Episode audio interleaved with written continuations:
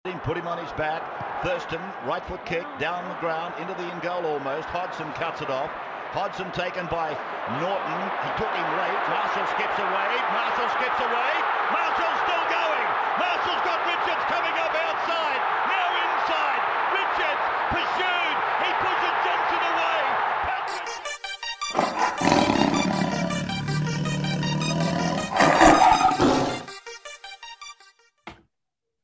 Good evening. It is Tuesday, the 19th of April, 2022, and you're back for another episode of the Tiger Town podcast with your hosts, Toby and Zach. Toby, how are you bloody going, mate? I can actually say it's not Groundhog Day today. I can be happy and very, very happy because not only did we get a win, but God, we played well. Oh, how good is it? Oh, I'm, Yeah, I'm good- fighting not. I'm fighting not to be skipping around the house at the moment. I've got to mm-hmm. sit in the studio in front of the microphone. I just want to be skipping, jumping, hopping. It was 24 hours ago, more than 24 hours ago. Still buzzing. yeah. One win. Who would have thought? Who would have thought one win could change everything? But I'm trying very hard not to get ahead of myself. But I've already bought, I've already bought grand final tickets, so you know how's that going to happen? Yeah, no, that's fair enough. So Well, oh, and rightly so too. I mean, you know, we're we're basically specials now. oh bloody oath! I mean, how are we not you know favorites? If you could have told me that one week ago, even a win would have people feeling this way, uh, I wouldn't have believed it. And one win doesn't turn around a record of one and five. No one's under the illusions of that. But what is it about the way that that game played out yesterday that has people both thrilled, obviously in the win itself, but has people optimistic? I I'm going to say because of the opposition we played against. You know, it's always good to beat Parramatta. We haven't. I mean, that's the first time in. It's only the second time in ten meetings I think we beat them. So they have a very good record against us. But from what I have seen at the start of the season, Parramatta have been playing extremely patient. They build the pressure. They, you know, kick to the right corners. They make the right choice every single time. But we can talk about our attack and you know how much time Hastings and Brooks have, yada yada yada. But our defense forced them to be impatient. They wanted to, they got to a point where they were trying to score off every set of six, and that hasn't been the Parramatta that we've seen uh, all year. And the fact that we did that, and then not only that, we defended our line very well, we Mm. attacked really well. It was everything that we were, were hoping for in terms of those one percenters. We was- spoke at the end of last week and we said, okay, victory aside, what are we hoping for out of this game? And the common trend between the pair of us and, and talking to the punters out there was that we just wanted to see effort and we wanted to see desire. And however the behaviors look like on the field, we listed a number of things, things like line speed, desperation, all that sort of stuff.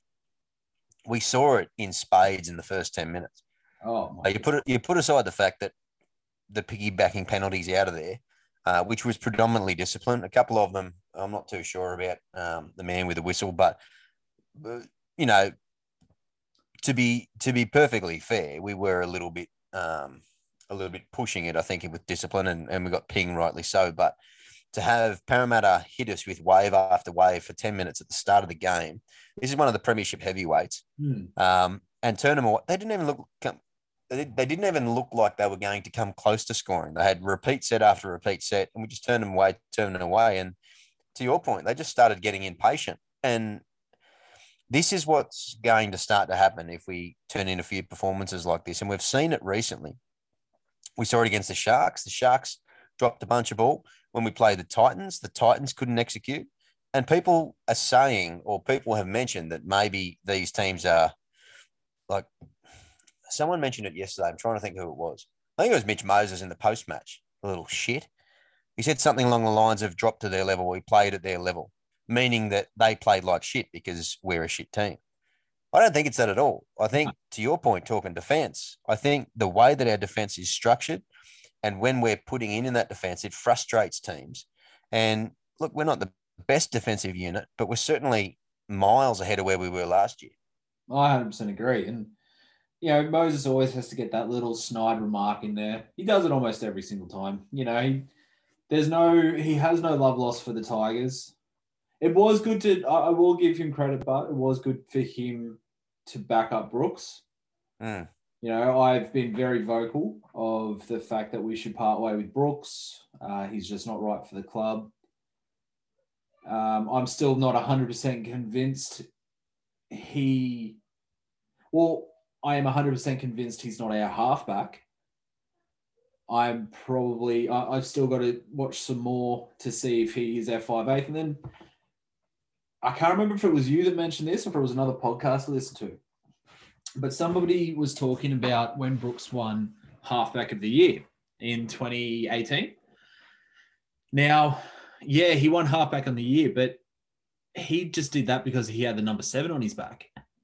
Benji Marshall was came back and he came back in blinding fashion that first year back at the Tigers, and um, just took a lot of that pressure off Brooks to make those right decisions. Maybe this is what Hastings is doing now, and maybe you know Brooks is not the dominant half we always thought he would be. Maybe Brooks is you know that guy that just finishes off those silky plays, but doesn't direct the team. And Hastings showed that he can direct a team around. Hmm. But um, yeah, yeah, we'll, we'll get into that. We'll get into that dynamic a little bit, and we will obviously preface it by saying it's one game, but you can only comment and, um, I guess, observe and judge the the games that you've seen played in front of you, and um, that's what we'll that's what we'll judge those on. Um, but back to, I just want to go back to that defensive conversation for a minute or two ago. Mm, Um, I think that in terms of what was set in how that game was playing out, early stages, it just looked like another typical game whereby a big heavyweight comes in, they get a weight of possession in the first 20 minutes, and it just cripples any chance of us doing anything. Um, and I was heartened by the fact they turned him away for 10 minutes, but they just kept going. We're not, Yeah. u- we're not used to seeing a West Tigers team play for eight. And I'm just talking strictly defensive. We'll get into attack as well, but just from the defensive aspect, they played the whole 80 minutes. Hmm. And sitting here now, I'm still kind of baffled about it because we're not used to it. Well, Line speed was there for 80 minutes. Desperation was there for 80 minutes. Kick chase was there for 80 minutes.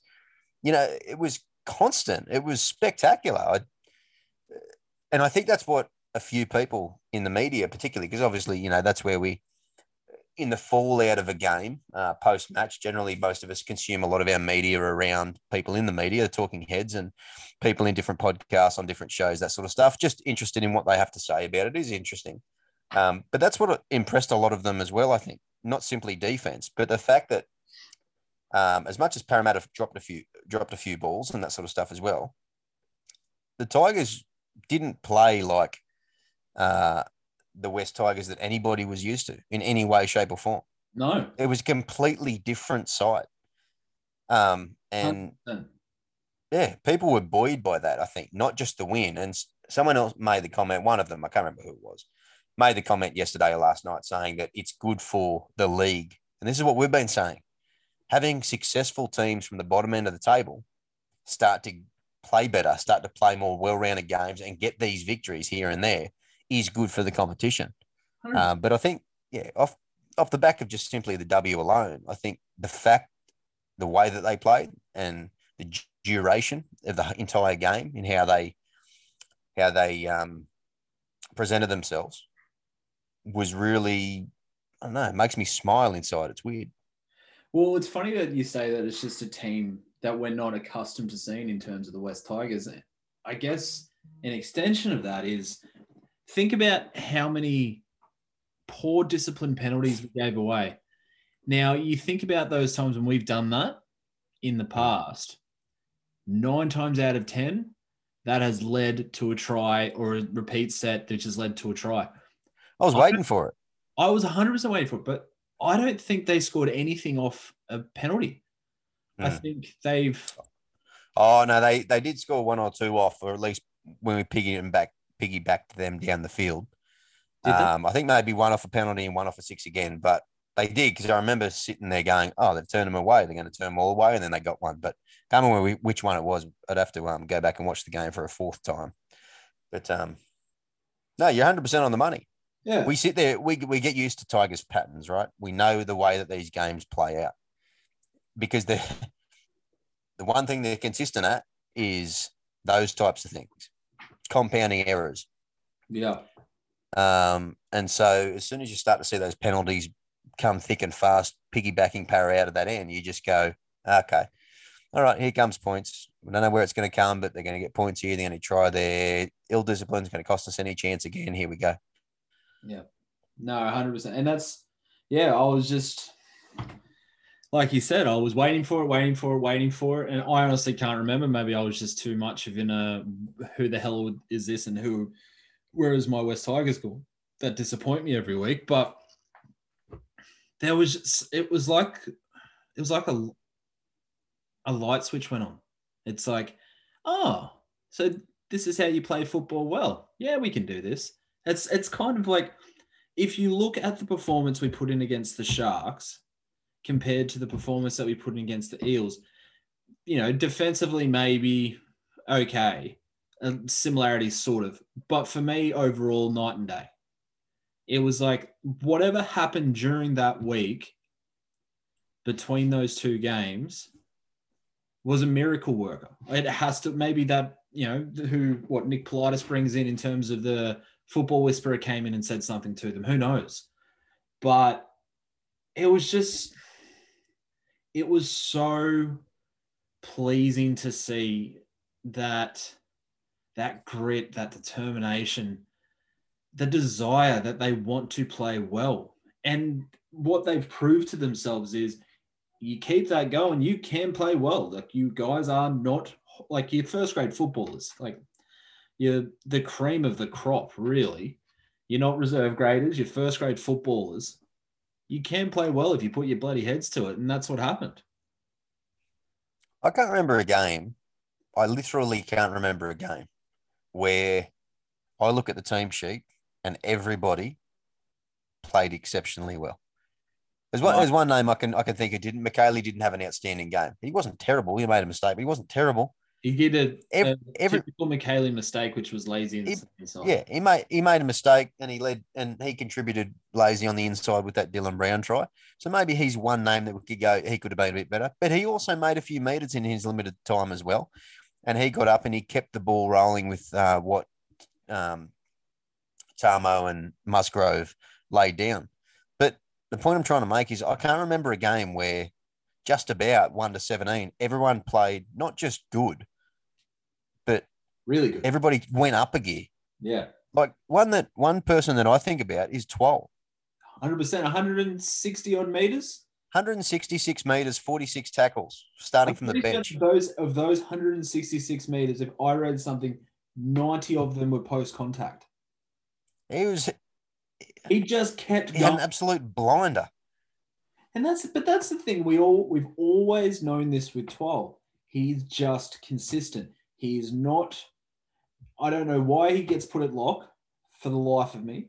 He's a fronty that just pushes hard, tackles hard, and that's all you need him to do. That's it. I think it's an absolute travesty. He still hasn't scored a try in the NRL. He will. And when he does, And I when he does, he's, he's I'm, coming. I'm going to put 10 bucks on him every week for the rest of his career because eventually he's going to pay me back and then some. hey, what I want to know is Tamou, 125 meters, Musgrove, 130 meters in 40 minutes, mind you. Um, Twal from the bench, 166 meters. Uh, Ofahengaue, 117 meters. We had three others. So we had Maumalo in the backs, Nofoaluma and Laurie all run for, we had seven players run for 100. Our lock, our two starting props, and one of our props off the bench all ran for well over 100 meters. Um, why? We did. We weren't playing. I want to say the Bulldogs. The last time we played the Bulldogs, they beat us 38 0 but we weren't playing. We weren't playing a bottom of the rung side like ourselves. We were playing a genuine premiership heavyweight. They didn't play bad. Para dropped a few balls, but they had a shitload of possession, and they Yeah. were sharp. And they're you know dropping balls doesn't affect your defense. No. What what what was the difference? Why was Twal running like a man possessed? Something, some, what you said before, said, something like I happened said. during the week. Like I said, it was Nick Politis, the horse, the horse whisperer, the football whisperer must have came by. Maybe Blocker got. You're in thinking there. of you're thinking of um, Joe Weeby. Is that his name? Joe Weeby, yeah, used to talk to um, Teddy and the boys before they um, before they shafted us. That's right. Yeah, the Weebster. Um, oh, maybe Blocker finally got in there and gave him a bloody gut full of. Do you guys actually want to play like a rugby league player? I'll show you. I'll show you footage of how you should run. Because you look I at think- you know you look at footage of Blocker in the eighties. He ran off the back fence every single time. Yeah, Every time. yeah, he did for sure. So Look, but you know, and it might have been that, but realistically, I'm genuinely wondering what it was. Something has happened during that week that led to that performance. That wasn't just day of. You know, we've played a lot of footy, you and I, over the years, and you don't you don't just go from one week to the next flat to up across the board. It just doesn't happen. especially Certain play certain players do. Yeah. Um, it doesn't happen either, especially if you go from playing one premiership favorite or heavyweight to another premiership heavyweight and you've Hmm. gotten your, your ass flogged the week before. You don't get up for a game like that. Like there's something has happened because you'll f- it's hard to not feel deflated, especially if you started 0 and 5. Leading oh yeah, you're copping it from pillar to post. Like things weren't getting easier. If anything, everything was getting harder. exactly. Pressure was getting harder. They were seeing less success. They were demoralized. They got belted last week by the Sharks. I I honestly can say, well, I can't say definitively, but there is one change that we can sort of say quite possibly has led to it. And that it's it's very hard to put it on one person.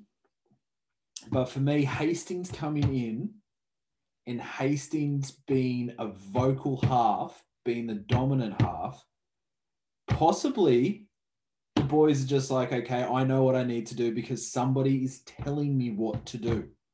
And I've To said this. be honest, I reckon you need to bang that finger down a little bit more to emphasize it because you now this is this is a passionate point you're making here. A couple more taps do? might just do it. Just might just get it over the line. I reckon. well, you know what? I can I can hear the taps. I, I can hear the taps are just they're they're flowing through the mic, and you're meaning what you're saying. You you you know this is important because you're bang on the money. Or I'll bang on the desk because I'm banging on the money. Exactly right. But that's the And thing. look- I mean, Hastings has got a lot of plaudits as well, and we might go back in in uh, a little bit later in the pod to actually go through our go through our 17 right, and maybe we we talk about what we liked. yep. Um, but as much as Hastings has gotten the um the the media attention and the stories and all that sort of stuff, and it's a lovely story.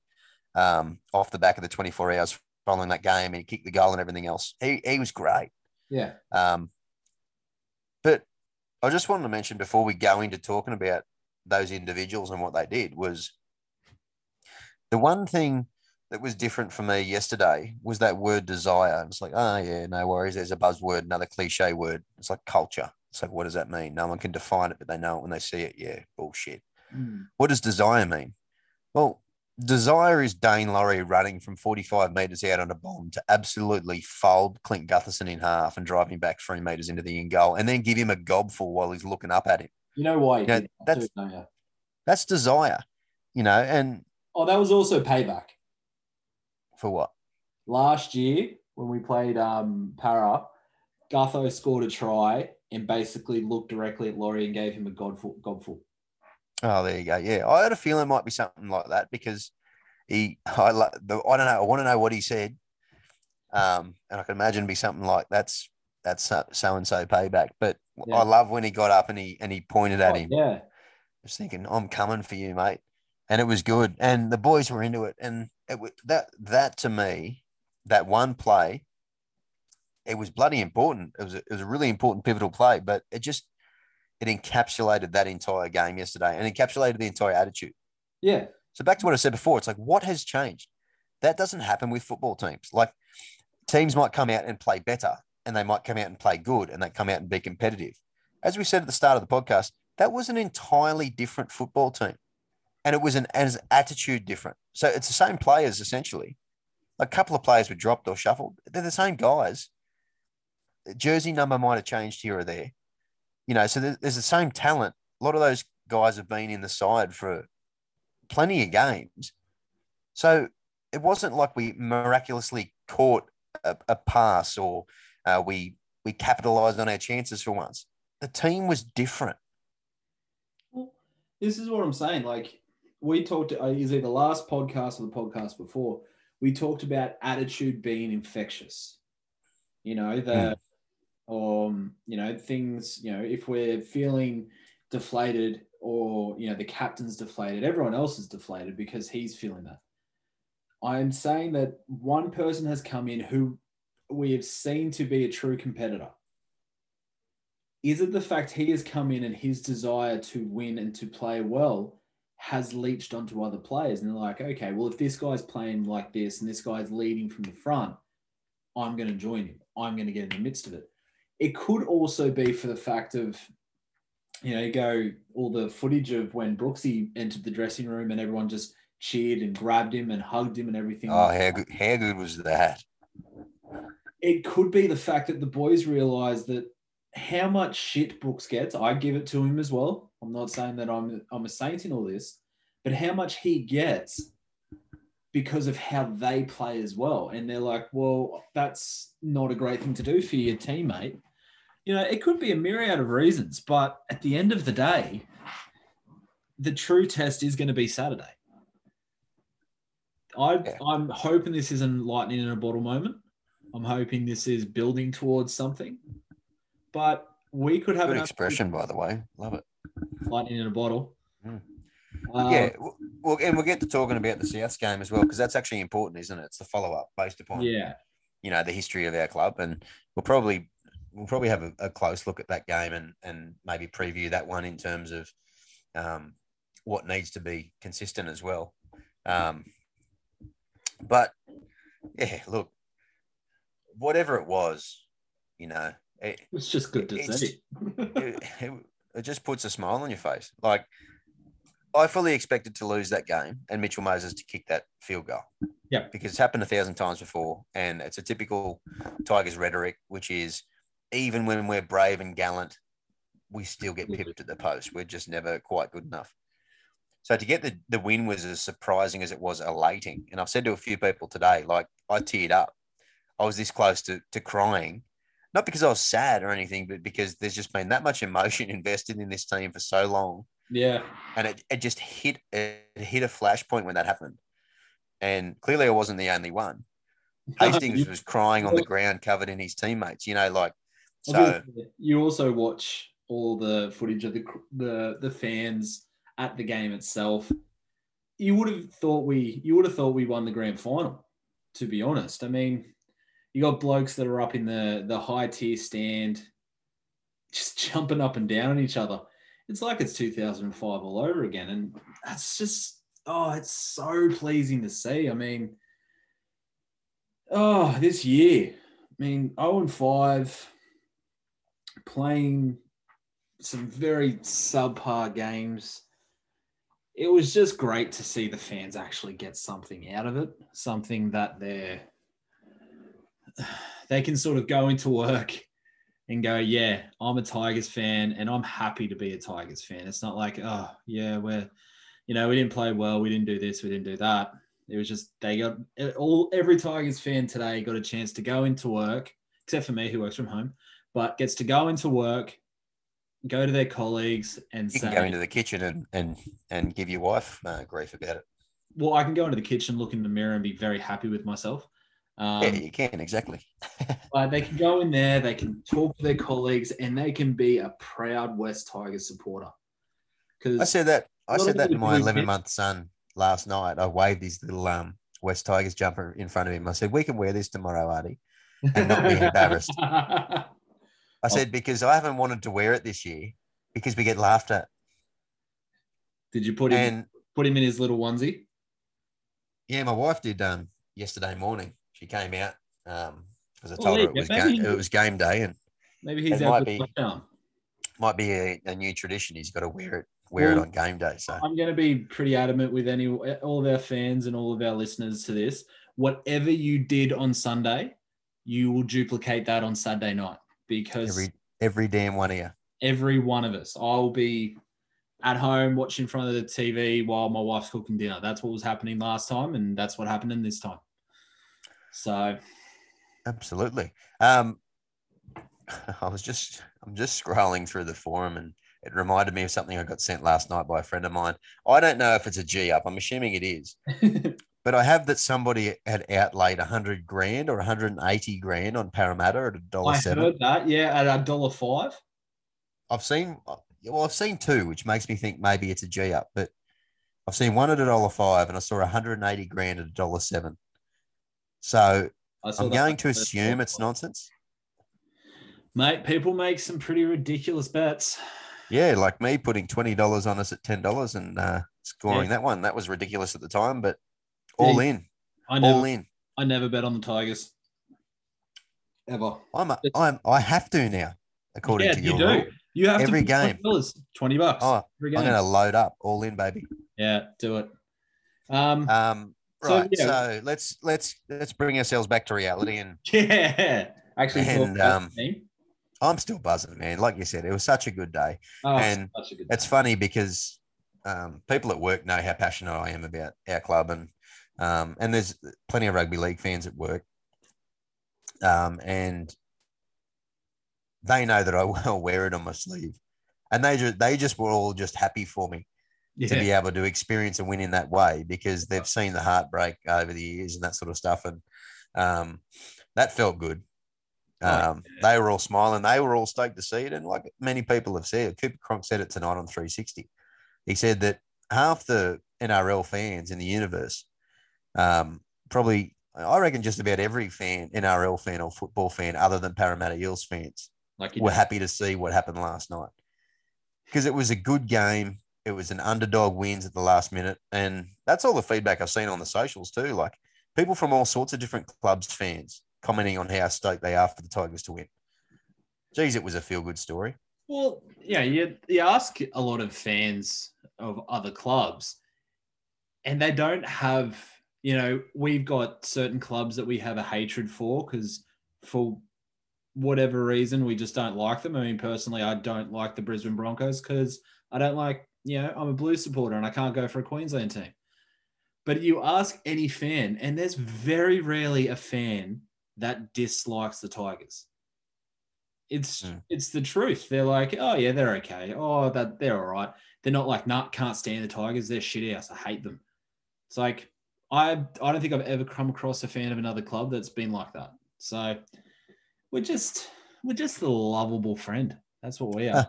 Somebody just posted when we play the Eels again, we play them at Leichhardt Oval in round 17. I'm getting my ticket. I'm flying down. Oh, I'll tell you what, we've got to book that in and get down there and just absolutely give it to them. Do what they did to us at Bankwest and just only sell tickets to Tigers members. Oh yeah, hundred percent. Pack that place out and just absolutely berate them from pillar to post and give them everything. And then just throw shit at Mitchell Moses. Oh wait, All right. So we are one and five. Okay. Yeah. Uh, the monkeys off the back. We've had a win, which is which is good. Um, we're not on the bottom of the ladder. All those things, all those things are positives in a season that's been pretty crappy so far. Um, r- rather than go through a three, two, one, um, we'll just run through each player um, time again, and it, it'll get pretty old if we just. What's think- that? I still think it'd be fun at the end of going through the team list to go through a three, two, one. Yeah, we'll do a three, two, one for sure. Yeah, yeah. But I'm just saying that we'll just have a quick run through. It'll get a bit boring if we just go, they were great. Oh, they were great too. Yeah. So tell me something that you liked about each of these guys. Um, I've already said mine with Daine. His kick chases were what set the tone for me yesterday. Uh, he didn't have a perfect game. Like No. he fumbled, I think, or he missed two high kicks, um, both from their hands. One of which led to a try. He wasn't perfect, but eh, this is what we're talking about. It's the tenacity and the will and the desire, and he had it in spades yesterday. And he took it to him as Yeah. a little little flyweight underdog. I loved it. yeah, it's it's hard to go past that tackle. It is Mm. so hard. Like when I saw that happen, I was out of my seat. Oh yeah, I was just like, that is that is rugby league at its finest. yep, Absolutely. especially and, and a young, yeah, he, he's played what, 21st grade games? yeah. given it given it to the top four fullback who's played Origin in his home at his home um, venue with thirty thousand screaming Para Eels fans and just given it back to him. I'm, Shit, that was good. I was just happy to see because sometimes Guther needs to be taken down a couple of notches, and Oh, yeah. it's nice to see that. No one dislikes that No, putting someone in their place. No. What about Noffa? For me, his finishing yesterday was just on point. He Oh, was he was so unlucky not to get that last try. He did everything that he could. He was he was a that was handful, great and he defense on their part, but they got there quick.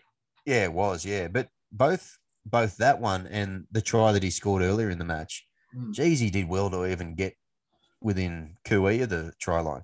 His his positional play was quite good as well. Like whatever's happened between him and Jimmy Roberts from last year, I don't know because mate because I know they were living together last year. Maybe they don't live together anymore and they don't annoy each other as much. But there is just something special on that side in defense and Yeah. attack. Like they just know what each other's doing. And I can't remember a center pairing. The last center pairing I can remember that was like that. Do you mean wing center combo? Yeah, yeah. Sorry. Yeah, yeah, combo. that's right. Oh, yeah, that's what you meant. That was yeah. that was like that. Was probably back in when I don't know Lote Tuqiri and Chrissy Lawrence were there. yeah, they work well together. they were doing. I thought you were going to say Dean Collis and uh, Daniel Fitzhenry. No, I was actually thinking of Pat Richards and Shane Elford, but that's okay. Oh yeah, yeah, fair enough. Yeah, wasn't he on Whatuira's side? Nah. Who was the other winger changed. I remember. I remember It very, very vividly. There was a whatever game it was. Um, Pat Richards scored a try. Elford was on his side, and Elford ran up and looked like he was about to just make out with him. So that's how I think. That's how I remember that they were on the same side at one point. So, Great tangent what we're on here. oh yeah, Um, I agree. I, and and that leads us into to Jimmy Roberts as well. What I'm liking about Roberts at the moment is he's just doing his job. Yep. And I'm happy with that at the moment. In a team and a squad that's lacking quality centers, and from a bloke who has notoriously been a bit of a turnstile and really erratic, um, he's just doing a good job. And I'm, if I could just lock that in for the rest of the season, James Roberts doing a good job. I'm done. I'm happy. yeah, me too. I for me, it's it's his efforts. Mm. Um, He's showing it, doesn't he? Looks like he wants to be there. Yeah, perfect example is he still isn't the best defensive center. No we, we'll never claim that. I think If he would be the first one to say that. If he misses one, he gets back as quickly as he can to cover up. Yeah. doesn't yeah, second efforts. doesn't hang his head, doesn't sit there and oh someone else will get it. He's like, no, I've missed that. I'm getting it back. He just has that. He just wants to push himself, and that's what's pleasing Mm. to me. Um, Star Toa. Um, I hope Oliver Gildart's enjoyed his brief holiday in Australia because he's going to be pretty bored playing reserve grade for the next couple of years. Insane. He, um, in saying that, he was he's a lot better as a center than he is as a winger. As soon as Maumalo oh, and he went to yeah. wing, we lost something. Well, I think the only thing we lose with that maybe is the punch out of the backfield, which is what Ken Maumalo does quite well with his his big hard runs. But yeah, he he goes well in centre, and Toa's um sharper than I ever gave him credit for. That bloody When he- Whew, What's that? That break he made. Yeah, just strong. But just when he when he moves, you can tell he's sharp. Not dissimilar to what Gildart was looking like. Their first couple of, of steps are really quick. And a few times I saw him, he didn't get a whole lot of opportunities other than that one little half break that he made. But the couple of times he got the ball and took a first couple of steps, I was like, oh, wow, shit. He's going to be slippery. So if he's given a few chances, I think that he's going to surprise us. And same thing in defense as well. Was he on Niukore? Uh, he- he was. He was. Yeah, and Niukore was was Oh, Barnstorm. He was running off the back fence every time. yeah, he was uh, he was running like a stuck pig. Yeah. He was he was mental, but um, yeah, it was um, it was it was a good effort by by Star, and I'm happy, I'm happy to keep him there. I'm happy to see him there at the moment. He's doing a good job. Yeah. Uh, Kenny came back in after being semi dropped, um, and he had a pretty reasonable game, I'd say. He, he, he wasn't spectacular, but he wasn't bad. He looked like he again wanted to be there. Um, it's funny that we were talking about after the team list was named last week, he was, you know, oh, we've made this raft of changes. Everything, you know, we're gonna, you know, put a broom through the squad. And then after all, uh, the only people that were dropped was Peachy and Gildart. But that's fine. His defense wasn't horrible. He did give us that punch out of the backfield, but he still, I don't know, he still, to me, still feels like he doesn't want to be here. And by that, I don't just mean the West Tigers. I feel like he doesn't want to be in Australia. I feel like he misses New Zealand, which is fair enough. I feel like he's just biding his time before he can go back. And it's unfortunate, but that's just what I feel. But I can't say he did anything wrong. So we, you know, yeah. Yeah, I I don't know. I don't know about all that. It would make sense if it was the case. I'm not saying the same thing. I actually think he's a bit injured, to be honest. I think he's playing semi-injured because we don't have a lot of options. Yeah, you said um. I think he's got some hamstring troubles and a few things. I think that slows him down a bit. I can't I can't fault his effort. He can still finish for a, for a big dude. Like the way when Laurie um, drew in uh, the winger and he got over in the corner around Gutherson, like mm. he's an athletic fella for a big dude, and he's a threat under the high ball. and his carries out of the backfield um, are huge for us. Yeah, he he just tucks it under his wing and runs bloody hard. He ran for 112 meters and he did his job. If he if he can get rid of the jitters under the high ball and he can show a little bit more desire in those couple of efforts that we saw the other week that led to him being dropped. Um, same thing in terms of happy being there. Just keep doing your job, mate. Keep doing the tough runs, and he's probably he's the best option at the minute, right? Oh, yeah. He's a co he's a co-captain, Tony. Oh Jesus. Uh, right, let's get to Brooks. Brooksy, what'd you like? Again, it just looked like he had the weight off his the weight of the world off his shoulders. He looked like he was he he had so much time. He surprised me with how resilient he is. Like he has been absolutely lambasted, and I thought in the last couple of weeks that he's started to look disinterested, and like it's all got to him. Yeah, that, but that little that, that little that yeah that little change, um, and I I'm not going to say it's necessarily because he got a different number on his back, but in terms of positional stuff between, we'll talk about the pair of them at the same time, right? Yeah. This is something that a lot of them have said in the last 24 hours, and I agree with it 100%. Simply having him that second man out has yeah. given him two so, or three, or two or three, yeah, two, so much time because he's got two or three more meters um, to the rear, and he's got a good five meters wider.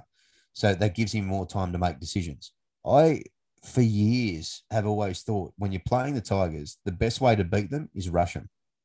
Because with Brooks as the halfback, he doesn't make good choices when he's rushed. No, that's his that's his biggest issue. When he's got time and the team's moving forward, um, which we'll get to the forwards in a second, how pivotal the role they played yesterday was. But um, when he's got time, he doesn't make rash decisions, and it, he's not a clutch player for me, Brooksy. He no, might hit a field goal once every two years, but he's not clutch. What he is is class, and class isn't necessarily clutch. So he's going to have those touches like Benji used to, right? Rush yeah. Benji back in the day, and oh, it would be trash. He'd throw he'd throw a cutout ball into the first row, or you know he'd try to do some sort of banana kick inside out, and it'd go dead by twenty meters. Mm. Um, but given more space, given time to make the right decision, that played a big role. And by having Jacko in closer, who looks like he's got time with the ball, could dig into the line and get us out. Even the second man plays worked. I couldn't believe that. Yeah. When Maumalo went over in the corner, I was like, a second man play worked. it was unbelievable. Um, and it think- just it it seemed to yeah, it just seemed to be from the way that that dynamic worked in terms of the ability to set him further back and the lines that he was able to run off the back of that.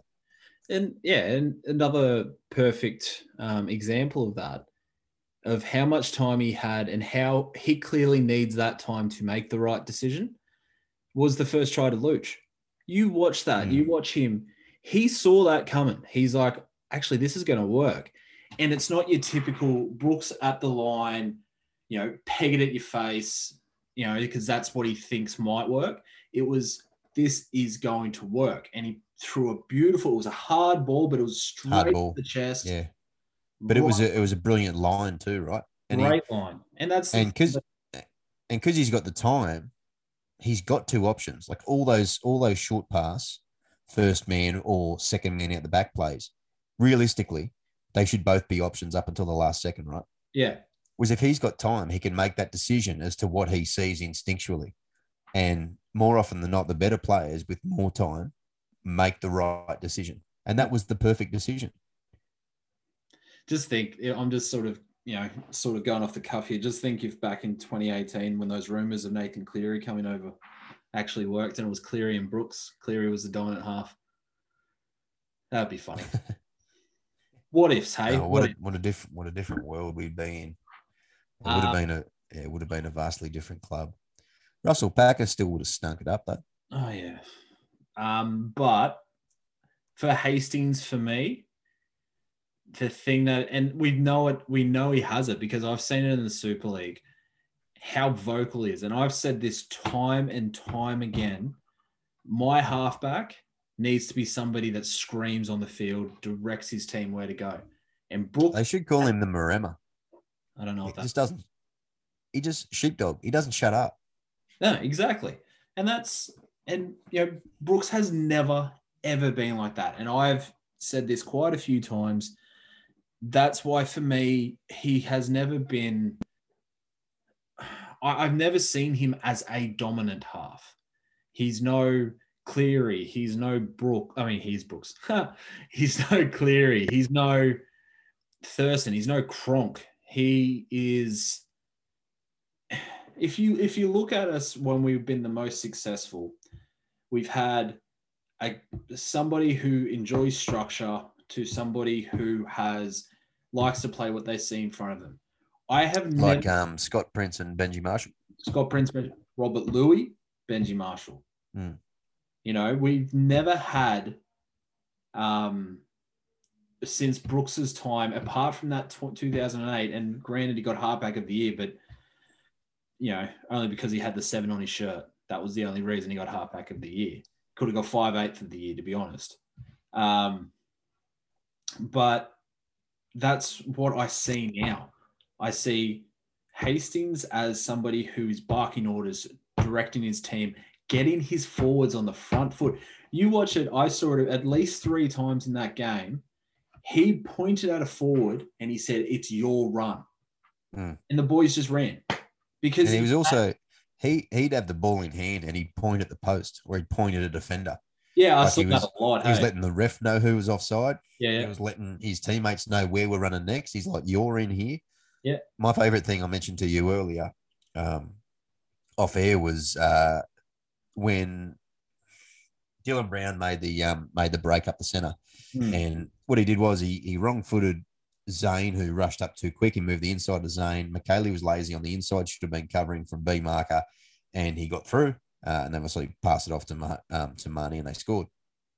Jacko had chased in. The two people that had sandwiched in to try to get Marnie was actually Brooks and Jacko, who were both wide on either side of the field. Yep. They were the main chasers to come in. The second Jackson Hastings got up and the camera footage panned to him, he walks he walks straight back in towards the field of play and pointed. I don't know if it was at Musgrove or Mikaele. I'm assuming it was the pair of them. And you could see him mouth, oi, and then whatever he said off the back of it. But he called them out immediately. And I love that to your point Yeah. of talking. He called them out right then and there and said, I'm not, I don't know what he said. I can only assume it was something along the lines of F and F and F and something F and right, which I'm okay with Yeah. because basically, basically what he said is, you two blokes, that wasn't good enough. We're fighting and scrapping here, and we've got a fair chance of winning this game. Fix it up, and you should have been better there. And fair, fair crack. Those, Yeah. you know, the forwards played well, but that was a stuff up. They got lazy, poor choice, and they should have been called out for it. And someone did. Yeah, exactly. Accountability. And that's what I've been saying from time and time again. Like I want I want somebody to call these guys out on their laziness and on their you can say stupidity or you can say poor reads, whatever you want to say. But I've been saying it so many times, and I've been saying it on this podcast as well. It looked like there was just people that were getting coddled. Oh, don't worry, mate. You'll get the next one. You get the next one. No. Hastings gets up there and says, "You, you, you didn't do it good enough. Clean up your act and get better." Yeah, and and Madge has been struggling to find that balance between driving those standards and trying to look after not the egos, but the fragility of some of the players' um, confidences. So he's been stuck between having to go hard at them as a disciplinarian and trying to sort of mo- molly coddle them through to make them feel better. So they've got better self esteem, so they play better. And Yeah. he's found that hard. It seems as though through Jackson Hastings, he's now got somebody, and and as you as we said earlier, hopefully it's bleeding into everyone else. But he seems to be a bit of a lightning rod for getting that same mentality on the field, which is what we spoke about several weeks ago with what Cameron, Cameron Smith was. He was the conduit to Bellamy on the field, where the standards didn't drop from the coach's box in through the captain out onto the field. The stuff, it was consistent. And look, we know that it's very difficult to not get ahead of yourself when you're talking about patterns within a team or where you see things going but just simply based upon the early signs that we're seeing, this is what it seems to be so far. And we, and we, can- as we said earlier, we can only comment on what on the games that we've seen in front of us, and that's what I'm seeing. I'm seeing that he is starting to be a bit of a conduit, what you would normally think of as captain material, for the messages and accountability. Maybe not just simply from Madge, but from all the coaching staff and the players themselves. Actually getting there at the time and going, that's not good enough. You get there, get up, cut that out, go again. And not he and he alone, but he's somebody that, as you said, is driving those standards and doing it live on field, Yeah. No, hundred percent, which is fundamental. You need that. No, I and I'm very happy to see it. So Yeah, hundred percent. Uh, Tamou and, and Musgrove. We'll talk Set about them as, as a duo. Yeah, they did. They just yeah, set the they just they just played, ran, tackled hard. Both ran for over hundred meters. What more do you need from your front rowers? Nothing. That's it. Zane made that mistake, made that one error on Brown, that tackle, that missed tackle. But other than that, those two blokes were, I won't say flawless, they just played really well. And Yeah. they set a really good foundation. They're both big blokes, and so they bloody well should have. And let's long mate continue. Well, the one thing that was I found extremely pleasing was when we got the ball off a kickoff, if it went to Zane's um, Zane's side, every time he went towards the line, and I, I see it with the premier front rollers of our game, the the Bromwiches, the Fisher Harrises, everything like that. Off a kickoff, when they go to the line, instead of staying upright, where it's a lot easier to get driven back, he went and he led leant forward so that if they tried to drive him back, it was damn near impossible the way that he was leveraging himself. But it also gave him enough momentum to drive. And you watch almost every single kick return, he'd probably get caught at the 10 meter line, but he'd get tackled at the 15 Hmm. because he had that momentum. There was no backing down.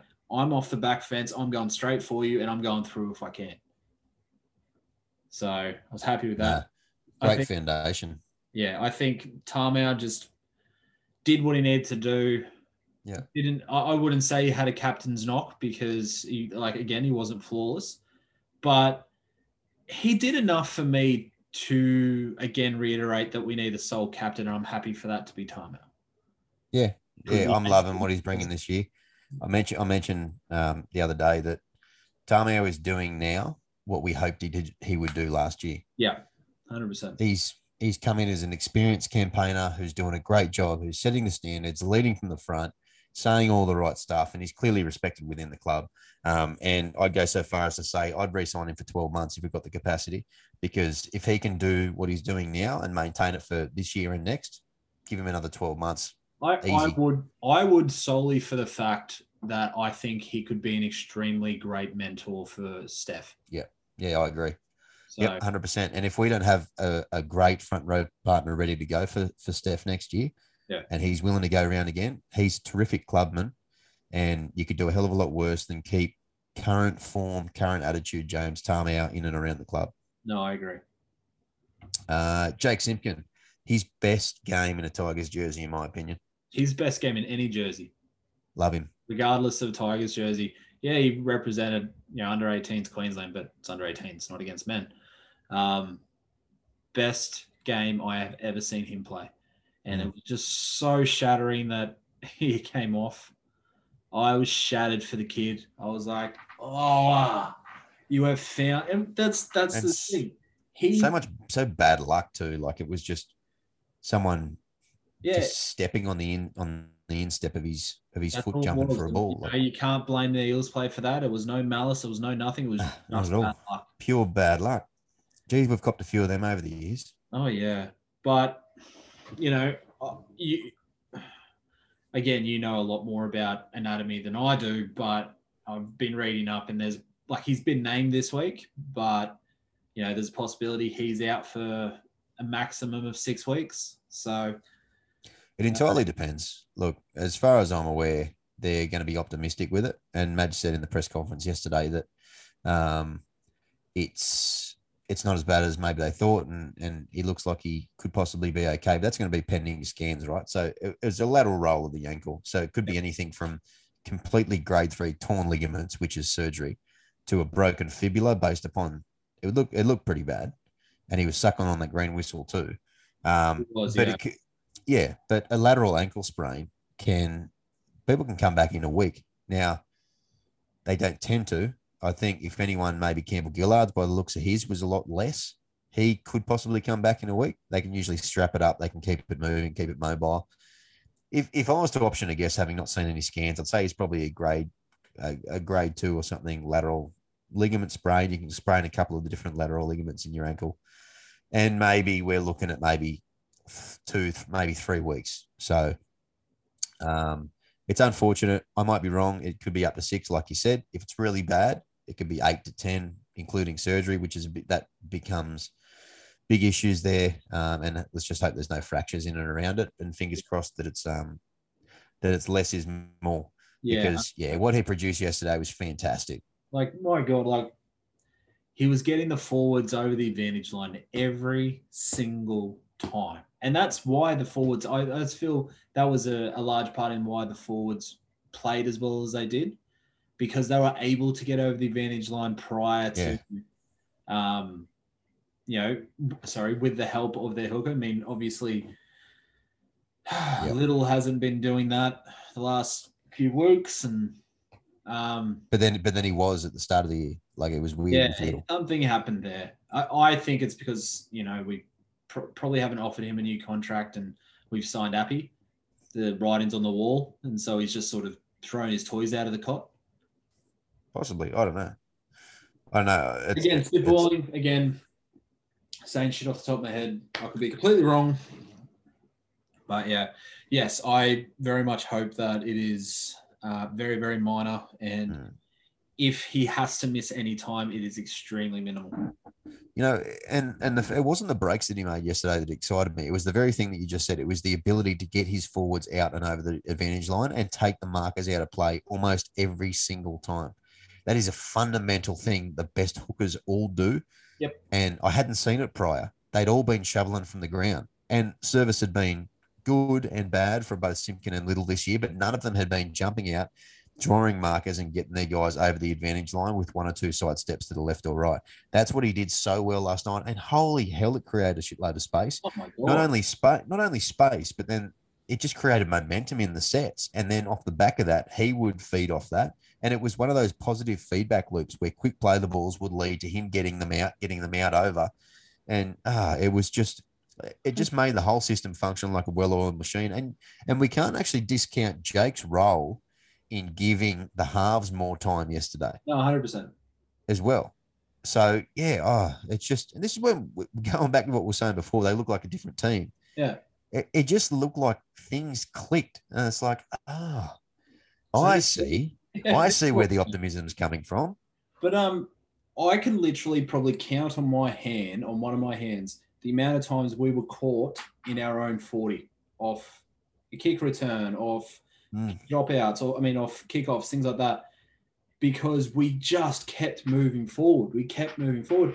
I think. no- I think in that first half, apparently, what did I hear during the commentary? We maybe had four tackles in their own twenty. So four, we didn't get past that. But I think we only got tackled maybe three times in our own 20. I mean, um, in our own 20 before the, you know, fourth tackle. So we just had that momentum moving forward consistently. And that was just so happy to see. Again, it, comes from desire. It comes from Yeah. people running off the back fence when we're third tackle on the 20 and they're just going, no, bugger this. I'm going as hard as I possibly can. I'm trying oh, to break tackles, quick play the balls, because all it takes is one. And you're right. We didn't get pinned inside our own 20 once, whereas it looked like there was at least half a dozen sets where that was going to be the case. And as, as you said, we got out to the 40 on just about all those occasions because someone at some point broke a tackle or two or got an offload away or got a got to quick play the ball up or something. It just got us enough to get us out of trouble. And it was it was bloody good. Bloody oath. Um, Luch played quite well, and obviously he he um, he made that important try. But to be perfectly honest, I reckon that's the quietest that our two second rowers have played this whole year. I would 100% agree, especially Tuilagi. He play, he ran for 18 meters, Tuilagi. 18 meters, Wow. What was how many tackles did he make? five runs for 18 meters. Um, where is defense? Hang on a sec. Well, I don't really remember us going wide very often. And if we did go wide, we were going to our centers. He made 30 tackles, so he worked quite hard in, Worked in hard. defense. Yeah, two missed, two ineffective.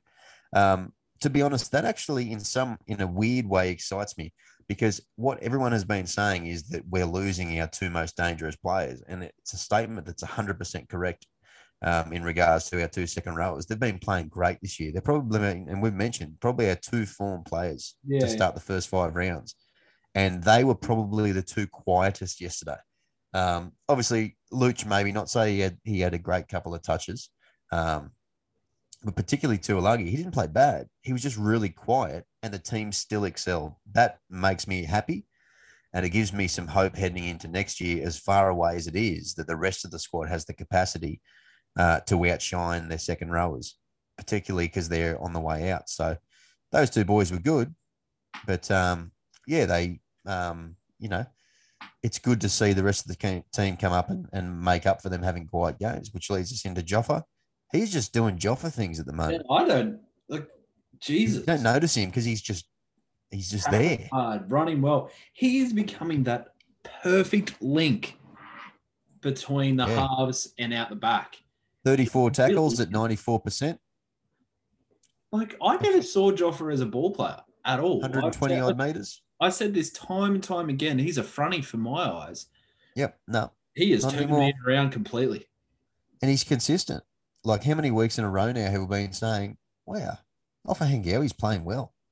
It's getting to a point now where it's like, maybe this is just what he's doing. Um, he's found that role at 13. And I know Peach is in that 30 man squad. He can he can get He can, stuff. go, he can go back to Gold Coast for all I Yeah. care. Yeah, get lost, mate. Like dead set. You're wasting, He's you're wasting up our salary cap. Joffa has played himself into a starting position for the rest of the season, in my eyes, mm. in the way that he started this year. He is He would have to He- have a few very diabolical games to drop, to be dropped. He's a and he's a West Tiger, so we won't rule it out just yet. But gee, he started the year well. And to your point, he's not one dimensional in that position. He's offering more than what Twally did in Yeah. 13. Um, he's got a motor on him too. Yeah.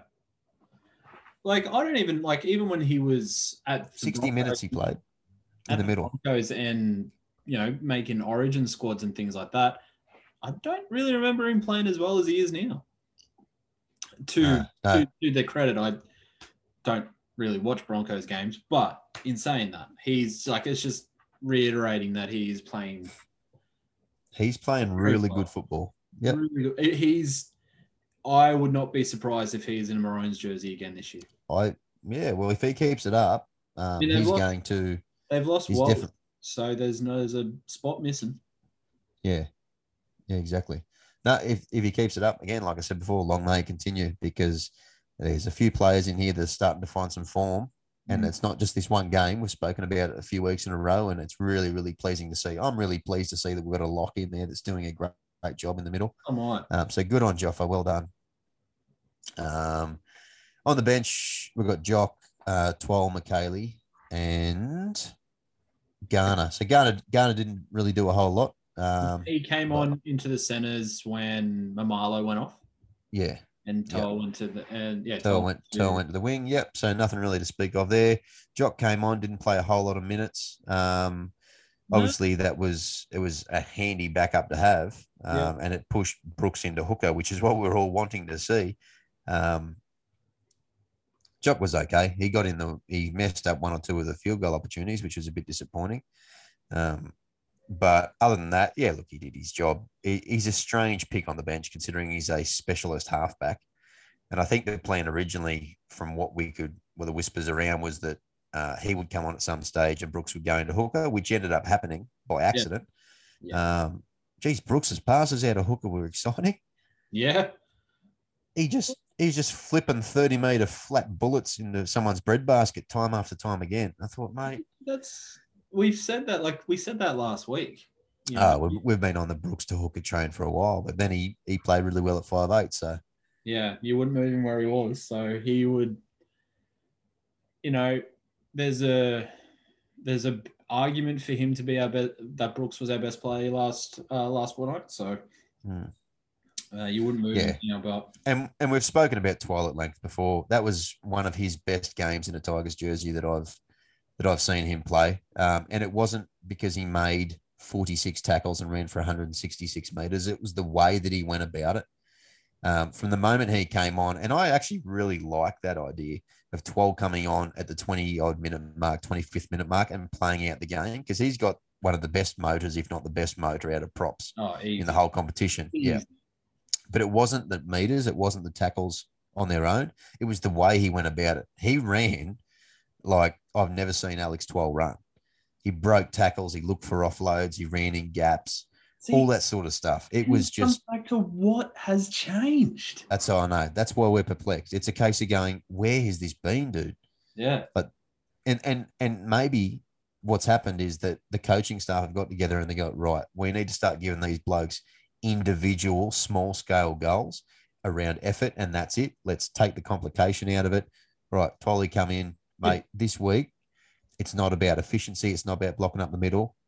We want you to run hard. We want you to go on, and when you go on, this is your mantra: change the game, because that's what it looked like he was trying to do. Every carry, he was trying to change the game, break the game open. There's a couple of stages where he actually ran onto short balls like a second rower and nearly got through. And I thought, oh, is it? Is he going to break the duck? No, he Break doesn't. the duck. Oh, damn Break Oh, if if he did, we'd all be riding him home. But oh, um, bloody oath. he was great.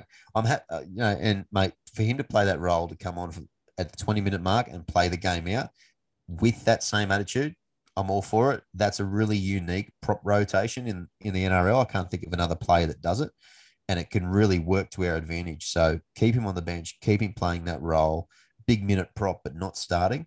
I think it could be a um a really um a really effective strategy for the squad. No, I agree. Yeah. Uh, the only other, other one was Mikaele. Made a couple of Mikaele mistakes. Um, I he's he's one that we did mention before. Um, he wasn't he wasn't particularly great, but he, he wasn't terrible either. He did okay, and I really want to see him go well because sometimes you see him wind up and you think, oh mate, you could be anything. Oh, And we're yeah. still just waiting to see Like, it, but we met hopefully- the bloke, and he is so big in person. he's a My monster. God, he's huge. But he's thick. Yeah, and I'm like, if God, if you could just put some passion and desire behind that, you no Yeah. one would want to run at you. Yeah, a lot of talk about um he's on borrowed time and heading up to Redcliffe, but that's just that's just speculation. There's not there's no real talk or anything about that. People have said it for the longest time, but um I'm happy to keep him a tiger, but he's got to start showing us something. Yeah. So look, that's our 17. That's our rundown. Um, as we said earlier, I think that top to toe, the team just the bottom line was effort, and again, it's a cliche, um, but showing that desire and showing that effort in all different in a number of different areas, showing that you want to be there, showing that you can match it with whoever you can. They got the result. Um, the challenge is going to be backing it up against the Rabbits this week on Saturday, and that has, as Benji said, as recently as tonight on 360, as being in the Tigers dressing sheds. He said that's always been the issue with this club, is trying to back up those big performances. So when Tigers have Tigers have always had a big performance in them. They've always had an upset in them. At least we go back as far as our our span of um, of what people might term unsuccess, which which it is, which is lack of finals experience. Uh, sorry, appearances. So we could deem that our decade of uh, disappointment. Maybe I could I could coin that term. In that period of time, we've always had an upset in us. We've always had the ability, and we have each and every single year. You can probably go back and pick out a performance or two where we've just absolutely not blown teams away, but surprised everyone and come up with a cracker of performance. Yeah, Benji's point on Benji's point on 360 tonight was that every time that happens in this club, if you enjoy your success too much, which has happened, the expectations soften. And how often is it that off the back of something like that, this same club has come out the following week and just put in an insipid performance? yeah, It's as it's as predictable as us always letting in tries after penalties. It's the same thing. All right. yeah, So true change means backing up that performance, even just once. If they back up with what is similar desire, similar efforts, similar mentality this week against Rabbits, win, lose, or draw, if they look like the same team that came out last week, that is a complete change, a complete 180 from what we've seen for a decade. I can't remember the team being up two weeks in a row to that degree ever no, and that's that's probably selective memory, right? I'm sure it's happened. I'm sure we've had a couple of good performances in a row, but not to this degree. That is a big if, though, and that's if they can continue what they showed us uh, on Monday. No, I 100 percent agree. And again, like you said, win, lose, or draw, if we can just show up with that desire, I will feel slightly optimistic again. And that's usually my downfall is feeling optimistic. But like you said, I off the top of my head, I cannot remember a time when we have had a performance like we did yesterday and backed it up with a similar performance the week after. Mm. Do not remember off the top of my head. And it's definitely hasn't in oh, it might have been in the Cleary days or Cleary months. Um, that we had something similar. But no, I honestly cannot remember off the top of my head in the last 10 years something Mm. like that happening. And especially not to be up to that degree. No. And that's Right. that I guess that's another thing that's a little bit concerning is how how do you bottle that?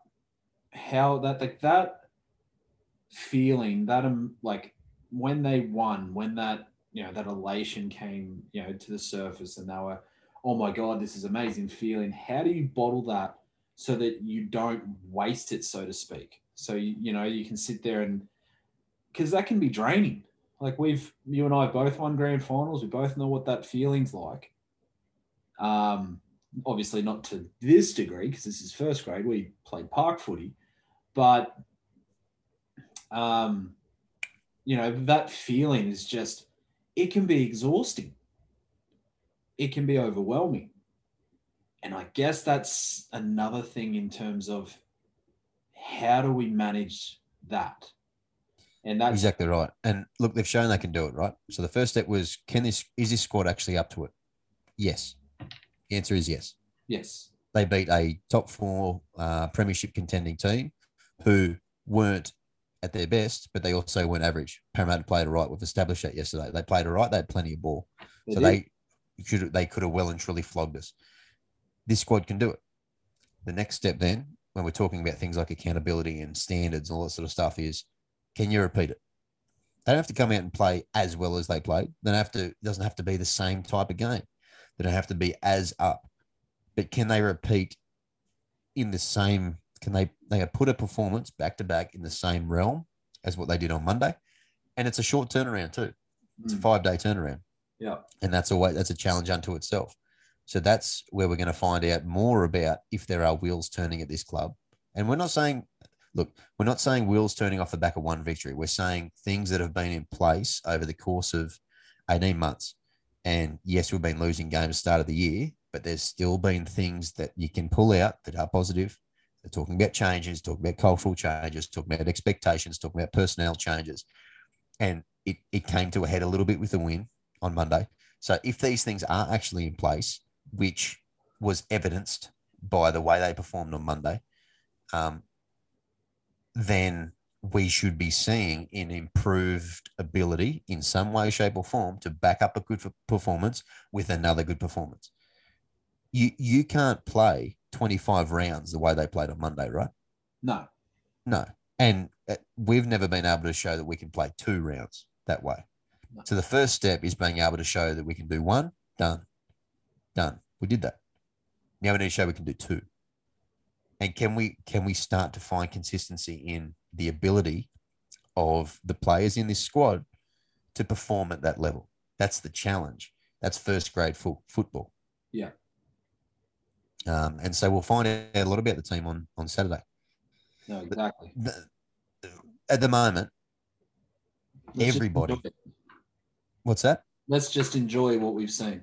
Yeah, and look at the moment, everybody in the club deserves to take a sigh of relief and get the monkey off the back and just bask in what was what was a spectacular game, considering um, you know fans, supporters, sponsors, players, coaching staff. They enjoyed. They get the. They deserve to enjoy that. I'm stumbling over my words. Yeah. Um, we're going to find out a lot more about where this team is going character wise on Saturday. Um, do you give us a chance? Yes, I do actually, which is funny. I think that's the first time I have in about three weeks. Yeah. Um, before we talk about the game ahead, we still have to go over our three, two, one. We did say we were going to do that. Uh, good point. Yep, So, no, you did. So you go. You go first. I'll give you no, the no, no, no, no, you uh, the cab off the rank.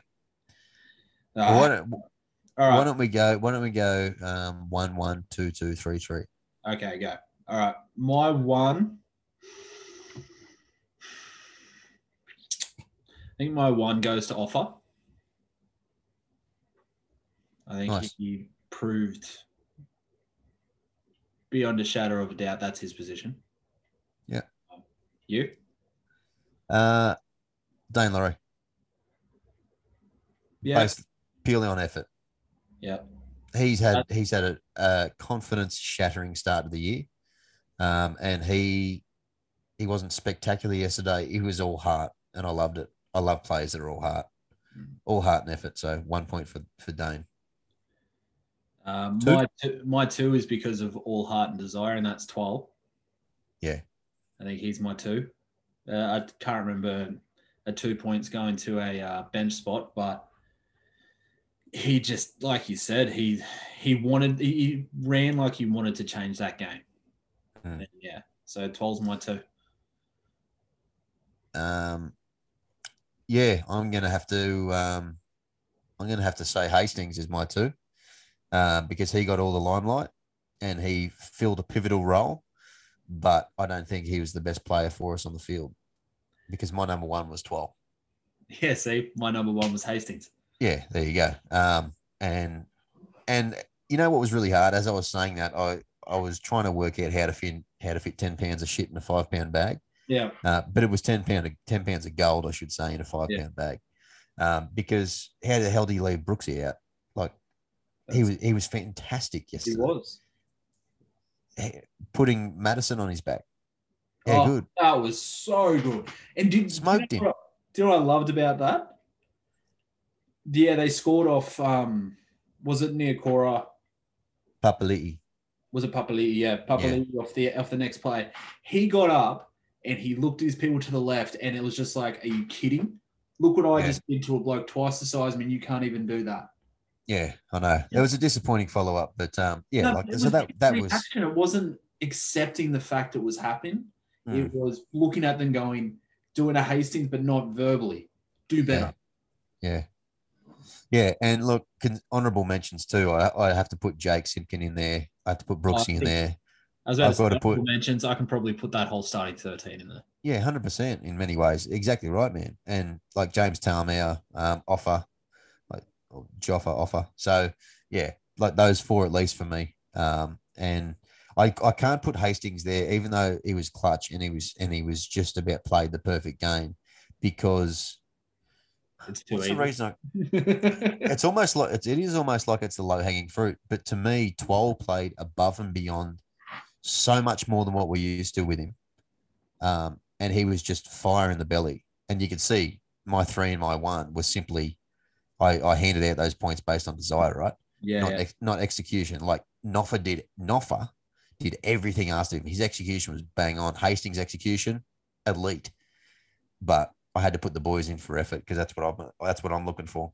yeah. But like like we said, like how do you pick a three two one? It should have been a three three three three three three three Yeah. Two one. You know.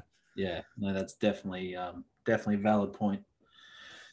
Yeah. Uh, so look, South South is slightly underdone on Saturday, um, and we've had a bit of luck to be honest with um, key players out in teams that we've played recently. Um, we we had Melbourne missing a few. Um, we had we had we had uh, Titans were missing a couple as well, um, and then obviously you know Junior Paulo was missing yesterday. Yeah, Uh, excuse me, sorry. Yeah. they had a and then obviously- wing. What's that? Had a center playing on the wing. Yeah, exactly. So we've been pretty lucky in that regard, but Souths are still a very dangerous team, and they're still most definitely a top four shake, and um, it's a short turnaround for us. So Damien Cook can show what he can do. Yeah, Cook, week. Cody Walker, all it takes is for them to switch on, and, uh, The one- and The one thing I am night, I'm Irene. looking at the squad now on the NRL app, and they obviously have the profile photos. Hmm, Tuilagi, and how do you say the uh, South? Kaloa Matangi. Jesus, they look alike. Oh, Koloamatangi and Tuilagi just they remind me of just the same player for different teams. Yeah, they're, and Ke- Keaon for Souths has been playing really well, so that'll be a good yeah. matchup. That'll be a great. They on the same He'll side? No, Nah, Both 11? He's on Lucha's side. Okay, well even that's going to be a good matchup. Yeah, but he's no slouch in defence, Matangi. So um, that'll yeah, that'll be interesting. So it, it'll be good to be honest. It'll be it should be a good game. If they if we turn up, it's going to be a really good game. it will be. It will be. I hate South, Toby. Yeah, you do. Yeah, you do. So South, um, Souths I would love like, nothing more than just shove it up them. Souths are probably one of my. Anyone's listening, anyone that cares, Souths are probably my second favorite team. So Yeah, no, that's why uh, you know that's why you and I don't see eye to eye very often. I paradoxically don't mind Para of all teams, whereas most Tigers fans hate I Parramatta. hate So Para. Hate Para with a passion. yeah, well, there you go. Um, Yeah. yeah, I'm a Tiger in a family of Eel supporters, so um, I guess I grew up with a soft spot for him. But yeah, look, that should be a good game. Uh, seven thirty, is that right? On 7:35, Saturday night, seven thirty-five. Yeah, so with a late game, so we've got a good chance to have a couple of Berrios and settle in for that game.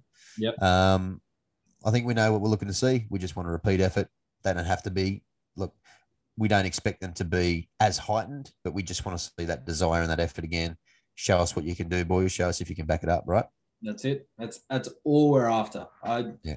I'm not going in there expecting to win. I'm optimistic we can. Yeah. But if we can show the same, you know, it'll be hard to replicate exactly what we did yesterday against the Eels. But we can definitely replicate that desire. And if we can replicate that, Mm. Yeah. that's all I'm looking for. A hundred percent. Yep, that's what we want. Absolutely. And if we do that, everything else will start to fall into place. We won't win every game, but things will start to fall into place, and that's what the fans have been wanting, isn't it? They've been wanting to this. see evidence of desire, effort, and willingness. The one thing I will say, we're, we're talking about what has changed in the last week. Pretty certain someone went on holidays for five weeks. Maybe that Ah, yeah. changed. Yeah, and set up a um a phone suspiciously in a um Alice Springs pub just to film himself celebrating. Didn't see that. Uh, anyway, oh Pasco, he's a waffle. Yeah. So, um, look, um, looking forward to the game on Saturday, very much so.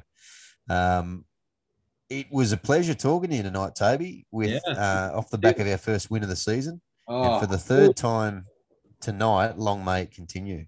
yeah, I was about to say it was so good to start the podcast without going. I just don't have any answers. Well, Yeah, I know. I was, I was, I was disappointed you didn't open with another sigh tonight, but maybe we'll, we'll, we'll get back on the Toby side train soon.